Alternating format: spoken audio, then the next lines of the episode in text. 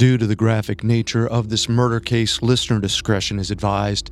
This episode includes dramatizations and discussions of the murder, torture, and sexual assault of minors and adults. We advise extreme caution for children under 13.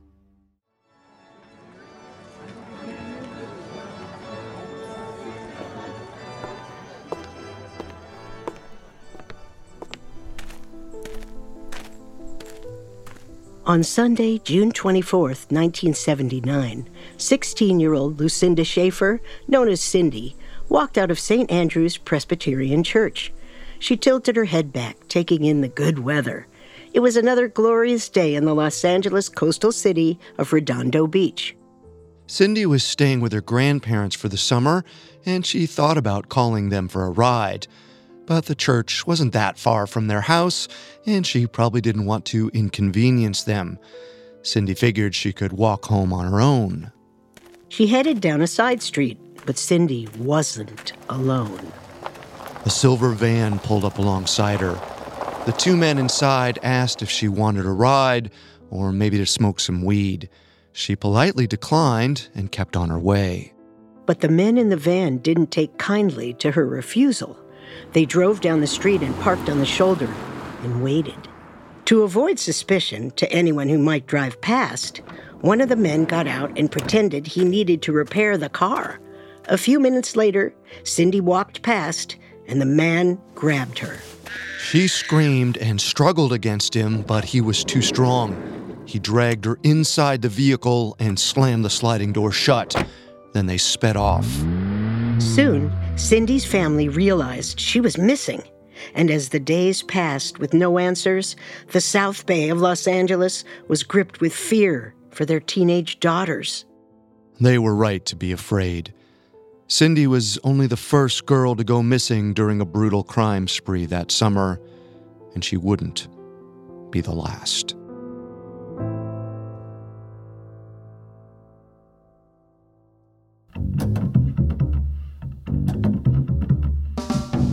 Welcome to Solved Murders True Crime Mysteries, a Spotify original from Parcast. I'm your host, Carter Roy. And I'm your host, Wendy McKenzie. Every Wednesday, we step into the world of true crime's most fascinating murder cases and tell the tale of how real life detectives close the case. You can find episodes of Solved Murders and all other Spotify originals from Parcast for free exclusively on Spotify. This is our only episode on the Toolbox Killers. This week, we'll cover the horrific kidnappings and murders of teenage girls during the summer and fall of 1979.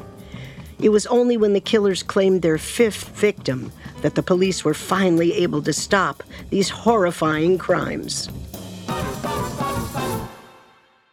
We have all that and more coming up. Stay with us. It feels like we're all being told to go on this diet, take that supplement. Ozempic will give you depression, but you know what'll cure that? Weed. Or you could try to balance your hormones. At Science Versus, we're like, what the f is going on? Forget the crap online and listen to Science Versus. Just the facts. Oh, and a bunch of stupid jokes. What is a ghost's favorite fruit? Blueberries. That's Science VS. New season out on Spotify soon. Imagine you're a fly on the wall at a dinner between the mafia, the CIA, and the KGB. That's where my new podcast begins. This is Neil Strauss, host of To Live and Die in LA, and I wanted to quickly tell you about an intense new series about a dangerous spy taught to seduce men for their secrets and sometimes their lives. From Tenderfoot TV, this is To Die For. Search To Die For in your podcast app to follow the show.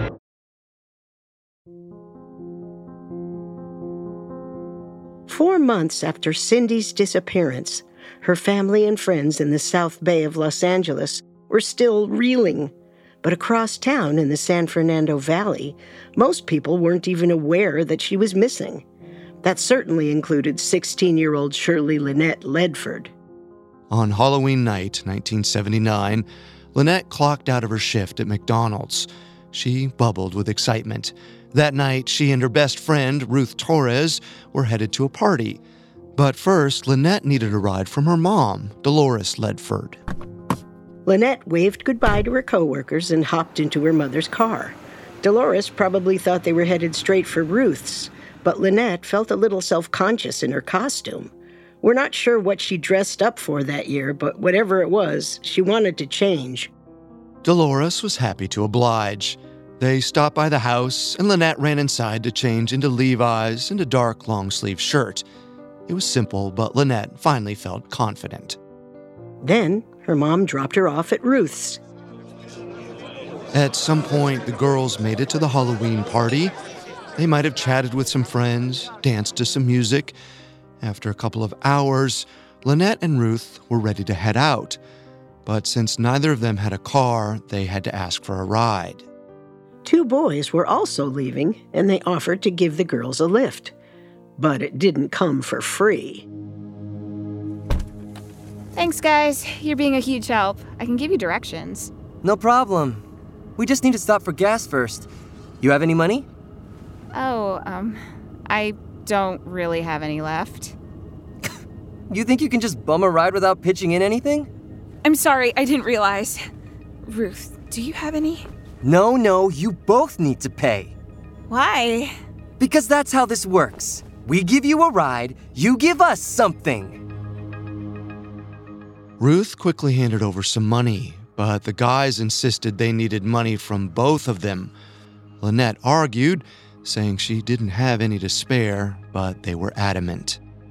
Rather than waste more time arguing with the boys, Lynette decided she'd find her own way home, so she got out of the car and told Ruth she'd see her later. Lynette decided to hitchhike home.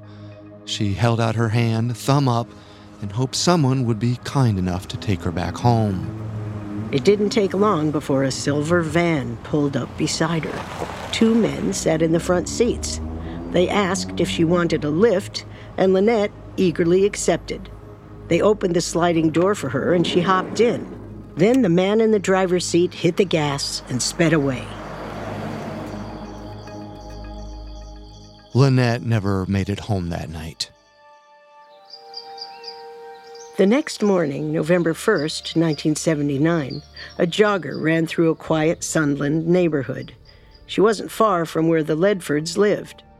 The jogger was minding her own business when all of a sudden, Oh my god, is that a. She had discovered the nude, lacerated body of Lynette Ledford. Soon, detectives swarmed the scene and began to examine the body.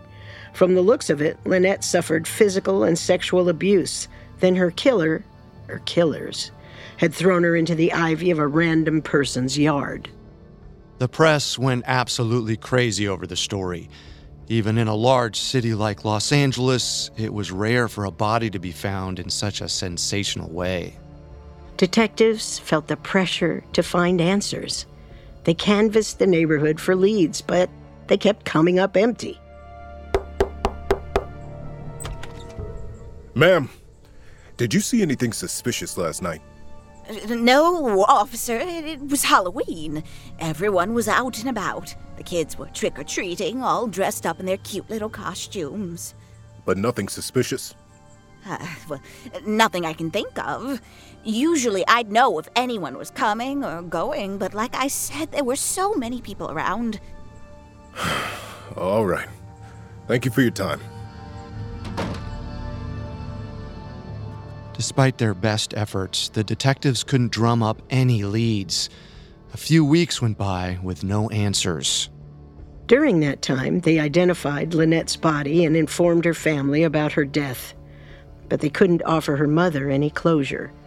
It seemed like this case was destined to go unsolved. That is until a few weeks later, when a man named Joe Jackson showed up at the LA Police Department out of the blue. He was about to drop a bomb on the investigation. He knew who killed Lynette. But not just that. He believed that her death was a piece of a much bigger puzzle.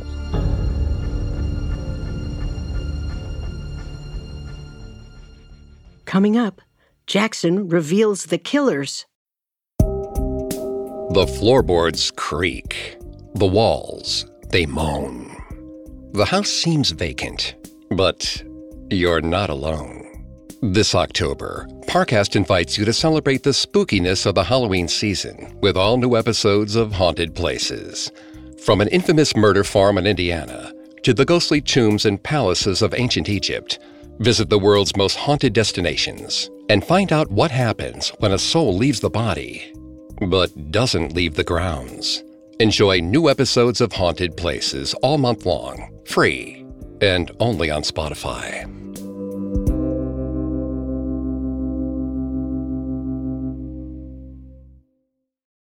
And now, back to our story. In November 1979, Joe Jackson went to the LA Police Department with some shocking information.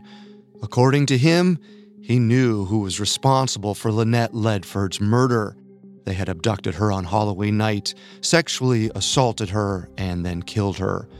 He even knew their names Lawrence Bittaker and Roy Norris. As awful as that was on its own, it's not all Jackson had to share. He explained that Lynette was just one of several teenage girls who suffered the same fate from Bittaker and Norris. Jackson had come across this information after he got out of prison. In fact, Jackson himself was a convicted serial rapist. While he was locked up, he met Roy Norris, who was also a convicted serial rapist. The two became friends. One can only imagine what they bonded over. Both men finished their prison sentences, but they stayed in touch.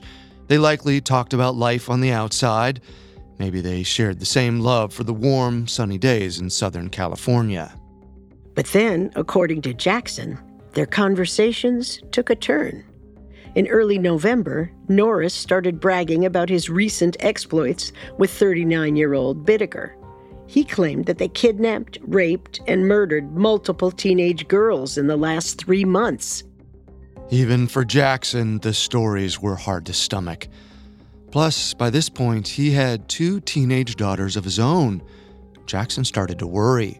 What was stopping Norris and Bittaker from targeting him and his girls next? That fear led him to the authorities, but the LA police were skeptical of his account and for a decent reason. After all, Jackson was a convicted rapist. The officers couldn't be sure he was telling the truth. Jackson could have been involved in the crimes himself.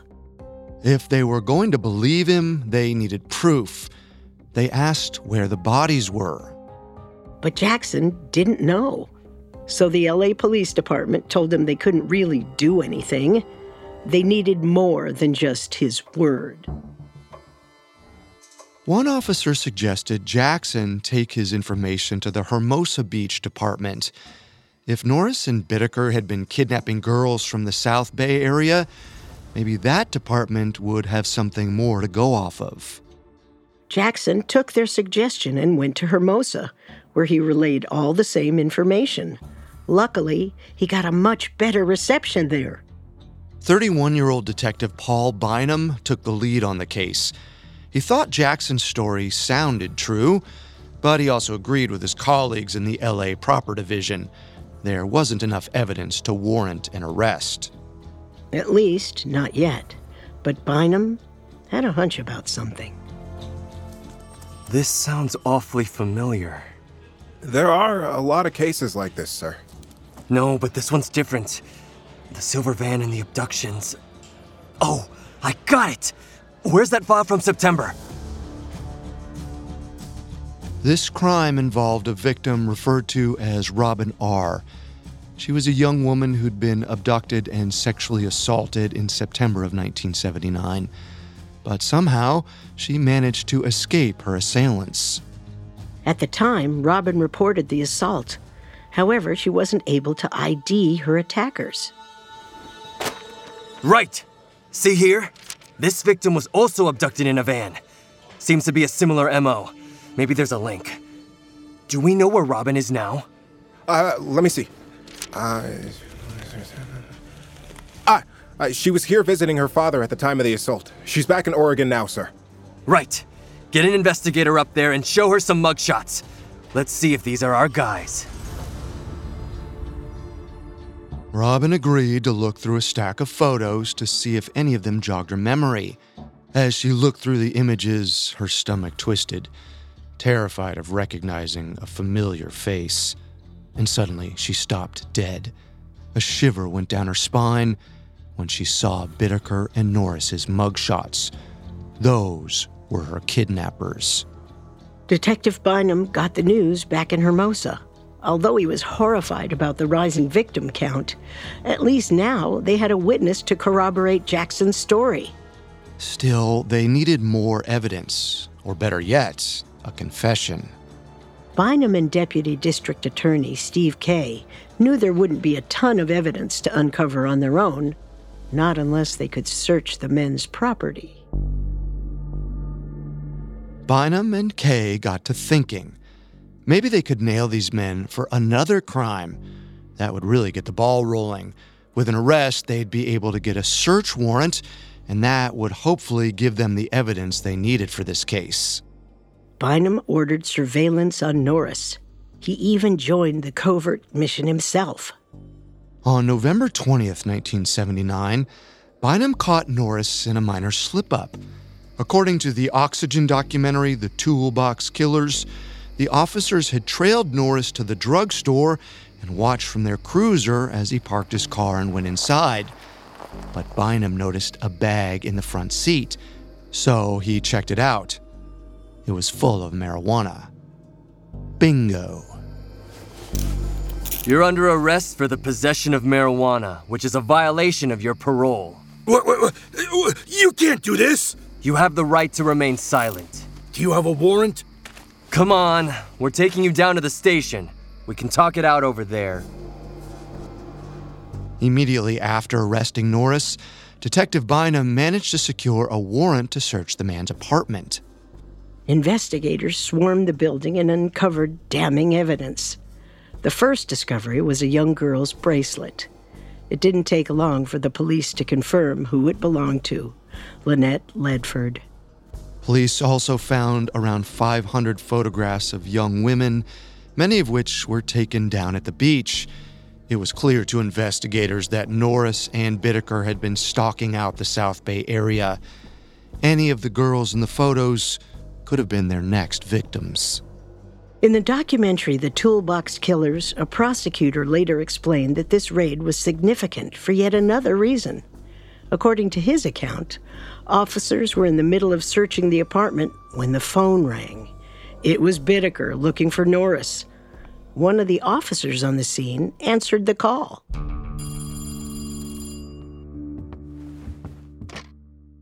Hel- hello? Roy? He's not here right now. He's uh, up on the roof, fixing his antenna. Okay.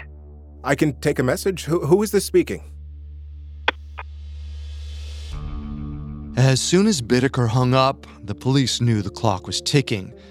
Bittaker surely knew something was up. They had to find him before he skipped town. They were right to worry. The phone call spooked Bittaker. He raced out of his room at the Scott Motel and went straight to his van. He piled up weapons he stored in his toolbox and any other evidence of his crimes. Then he went to an unknown location and buried it all. When he got back to the motel, he showered off the dirt and grime. And that's when the police arrived. This is the police! Open up! Is someone there? Open up or we're coming in! Wait! Wait, wait! The cops kicked open the locked door, stormed Bittaker's motel room, and arrested him. But there were no false pretenses this time. He was arrested on suspicion of raping and kidnapping Robin R. and brought in for questioning. At the same time, authorities took his van and impounded it. Hopefully, the vehicle would hold some shred of evidence that could connect Bittaker to these crimes. But as the detectives searched it, they struggled to find anything at all. All right, what do we got? Not much, sir. It looks like Bittaker cleaned up. There's nothing? Well, uh, there is this. A cassette tape. Let's play it. Maybe it'll be useful. But the detective had no idea how right he was. because the tape was a recording of Lynette Ledford's final night. It's so horrific that it's never been released to the public. It's a brutal recording of Bittaker and Norris torturing, sexually assaulting, and eventually murdering Lynette. And it was all right there for the detectives. With the tape in hand, Detectives Bynum and Kay decided that all they needed for a slam dunk case was to get one of the men to flip on the other. On November 30th, 1979, the detectives teamed up to question Norris together. Between him and Bittaker, they thought he was more likely to crack. First, the detectives questioned him about the Robin R. rape. Norris denied any involvement. Then they pushed harder we know what you and Bittaker did. I don't know what you're talking about. You kidnapped five girls, and then you tortured and murdered them. We have evidence. I don't know what you're talking about. But as the detectives kept pressing, Norris couldn't help it. He went into self defense mode. This case was infinitely worse than anything he'd been involved in before. He had to find a way out. So eventually, he turned to the detective and made a simple statement I want to plea to second degree murder. Kay kept his face neutral, but internally, he was celebrating. Norris's request could mean only one thing Norris was guilty of murder, and he just wanted to make a deal to avoid the death penalty. Now, the authorities had him right where they wanted him. Coming up, Norris flips on Bittaker. And now, back to our story. In November 1979, 31 year old Roy Norris agreed to a plea deal. The prosecutor took the death penalty off the table. In exchange, Norris confessed to everything. It took three hours for Norris to get through his entire account. Detectives Paul Bynum and Deputy District Attorney Stephen Kay listened in horror. Here's how it all began. In 1978, 30 year old Norris met 38 year old Lawrence Bittaker. They were both in prison at the California Men's Colony in San Luis Obispo. Norris was behind bars for a rape charge, which was not his first. Bittaker had been in the San Luis Obispo prison since 1974 for assault with a deadly weapon. He'd shoplifted a slab of meat, and when the store clerk confronted him, Bittaker tried to stab him with a knife. Before that, he'd been in and out of prison since he was 19 for various felonies, burglaries, robberies, assaults, and misdemeanors. Apparently, the two became close after Bittaker saved Norris's life not once but twice while behind bars. In prison, that kind of act bound Norris to Bittaker. The men encouraged each other's worst tendencies. They both had a fascination with sexually assaulting women and often brainstormed the best way to avoid getting caught. As time went on, these fantasies began to feel much, much more real. They started making a plan. According to a former cellmate, Bittaker wanted to be, quote, bigger than Manson, and to do that, he was going to enlist Norris's help. Despite the litany of violent charges against them, both men had been released from prison by the start of 1979. Bittaker got a job as a machinist, and Norris worked as an electronics technician. In February of that year, they met up at a Los Angeles hotel. From there, they started stalking the South Bay area, which consisted of LA's Hermosa, Manhattan, and Redondo Beach neighborhoods, amongst others.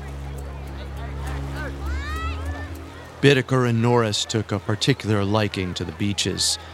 They drive up and down the Pacific Coast Highway, also known as the PCH, and search for bikini clad girls. They weren't hard to find. Everywhere the pair went, there were beautiful young girls. Sometimes the two men tried to talk to them. But for the most part, Bittaker and Norris just snapped photos of them, without their consent. Soon, that got boring. They wanted to get closer, to really make their fantasies a reality. So they agreed if the opportunity arose, they'd kidnap a girl. Bittaker went out and bought a van just to have it at the ready. He found a 1977 silver GMC cargo van with a sliding door and no windows on the side. The perfect, inconspicuous vehicle for a kidnapping. From February to June, Norris and Bittaker picked up over 20 women, usually hitchhikers, but the men didn't hurt any of them. Norris and Bittaker were simply practicing the best ways to get a woman into the car. All the while, they brainstormed the rest of their plan. For Norris and Bittaker, June 24th, 1979, started out like any other day. They cruised along the PCH and scoped out girls. But no one caught their eye, so they turned off the PCH and headed down some side streets. That's when they spotted 16 year old Cindy Schaefer.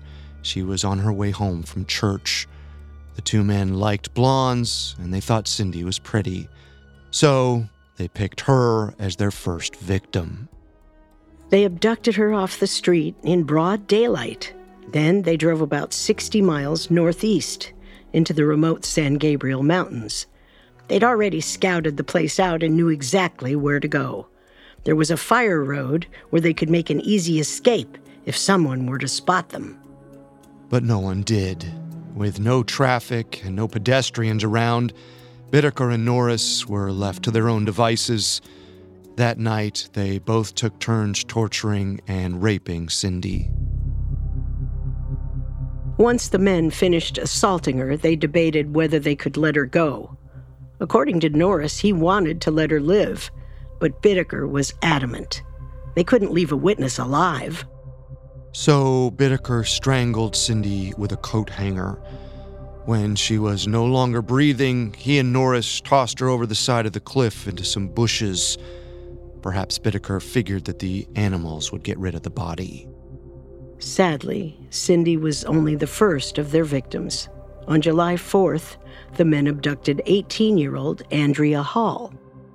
Then, on September 2nd, they kidnapped 15 year old Jackie Gilliam and 13 year old Leah Lamp. Each girl endured a similar horrifying death. But with every kidnapping and assault, Norris and Bittaker escalated their methods.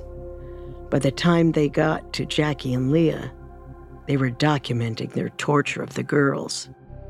They were also getting more sadistic with their weapon choices.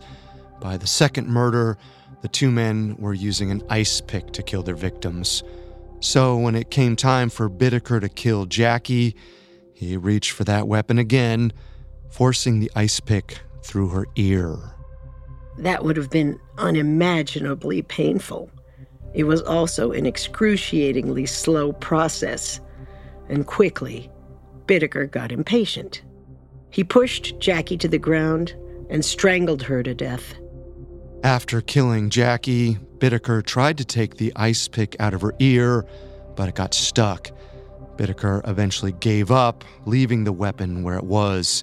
He and Norris tossed her and Leah's bodies over the side of the cliff like they'd done to the others. Then came Halloween night, 1979. Norris and Bittaker were driving around the Sunland Tujunga area when they spotted 16 year old Shirley Lynette Ledford holding out her thumb. They slowed the van and offered her a ride. She took it. That night, Lynette endured the same torture and assault that the four other girls had undergone. Only this time, Bittaker escalated the violence once again. He pulled out a tape machine and started recording. The entire night was documented on that cassette, all the way up to the moment when Bittaker convinced Norris to kill Lynette this time. And Norris obliged. When he was done, he was ready to throw her off the cliff like the others, but Bittaker had a different idea. He wanted to see the media's reaction if they dumped Lynette's body in a public area. This is probably because Bittaker wanted notoriety. As he'd said earlier, he wanted to be a bigger name than Charles Manson. But that meant people had to know what they'd done. Up until that point, Bittaker and Norris had been almost too good at getting away with their crimes. So early the next morning, November 1st, the pair dumped Shirley's body into the ivy outside a Sunland home, and that's where a jogger found her just a few hours later. The investigators listened to this grisly tale from Norris during his confession. These were all seasoned professionals. Prosecutor Stephen Kay had even worked on the Charles Manson case. But even for him, this was one of the worst crimes he'd ever heard. Norris's confession gave the detectives and prosecutor enough evidence to move forward with a case. They charged both Norris and Bittaker with murder, kidnapping, and rape. The victims' bodies were the last missing piece of the puzzle. The prosecution went back to Norris and asked him to bring them to the bodies. As part of his plea deal, he had to cooperate. Otherwise, they could take away the deal and try him in court.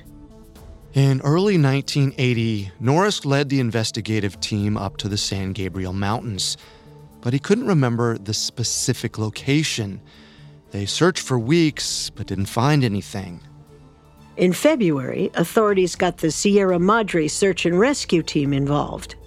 The crew scoured the side of the cliff where Norris said he and Bittaker had thrown the bodies.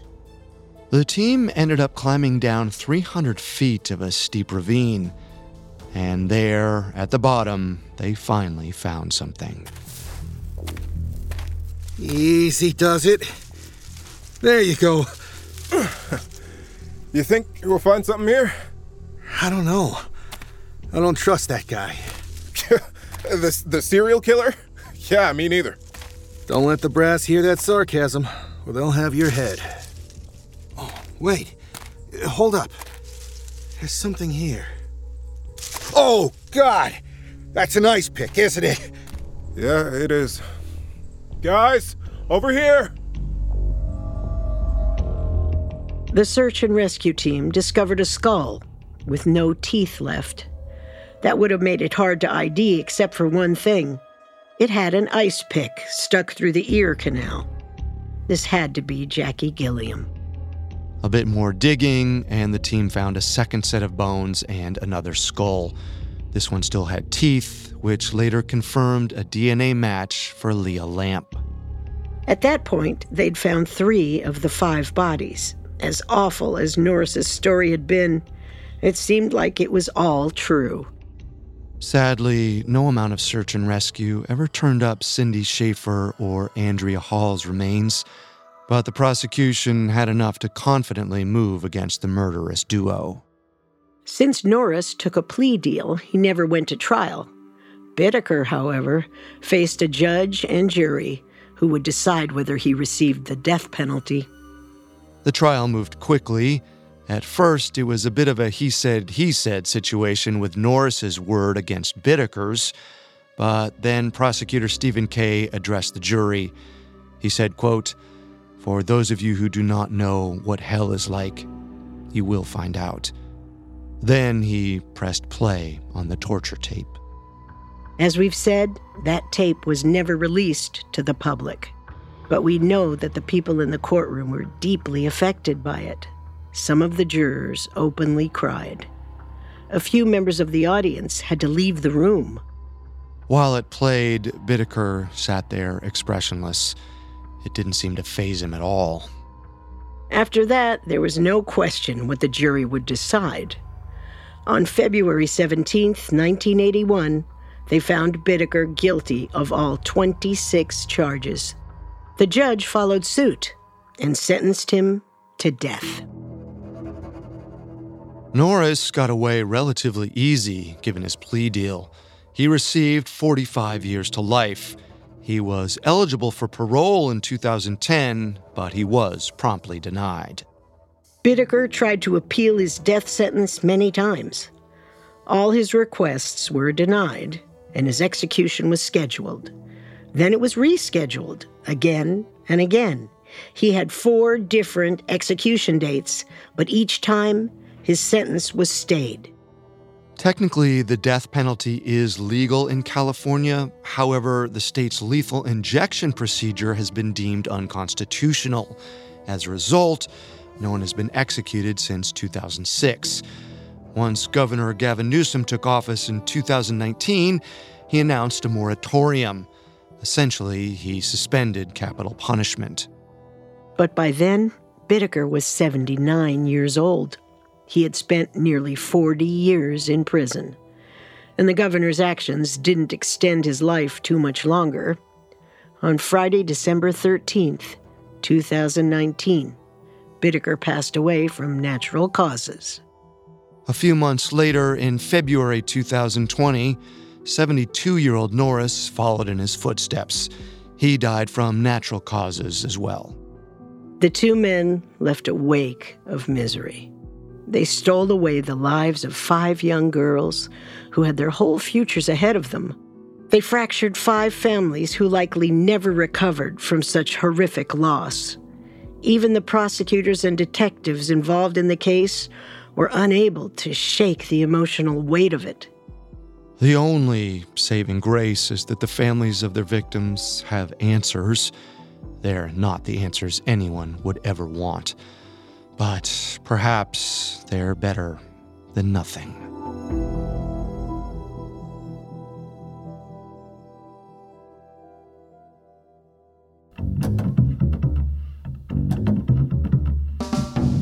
Thanks again for tuning into Solved Murders. We'll be back next Wednesday with a new episode. For more information on the Toolbox Killers, amongst the many sources we used, we found Alone with the Devil by Ronald Markman extremely helpful to our research. However, please be warned that it contains graphic accounts of sexual assault. You can find all episodes of Solved Murders and all other Spotify originals from Parcast for free on Spotify. We'll see you next time. Solved Murders is a Spotify original from Parcast. It is executive produced by Max Cutler. Sound designed by Michael Langsner, with production assistance by Ron Shapiro, Nick Johnson, Trent Williamson, Carly Madden, and Freddie Rivera. This episode of Solved Murders was written by Alex Burns, edited by Georgia Hampton and Giles Hofseth, fact checked by Claire Cronin, researched by Mickey Taylor, and produced by Freddie Beckley. The amazing cast of voice actors includes Tiana Camacho, Drew Lawn, Joe Hernandez, and Charlie Wess. Solved Murders stars Wendy McKenzie and Carter Roy.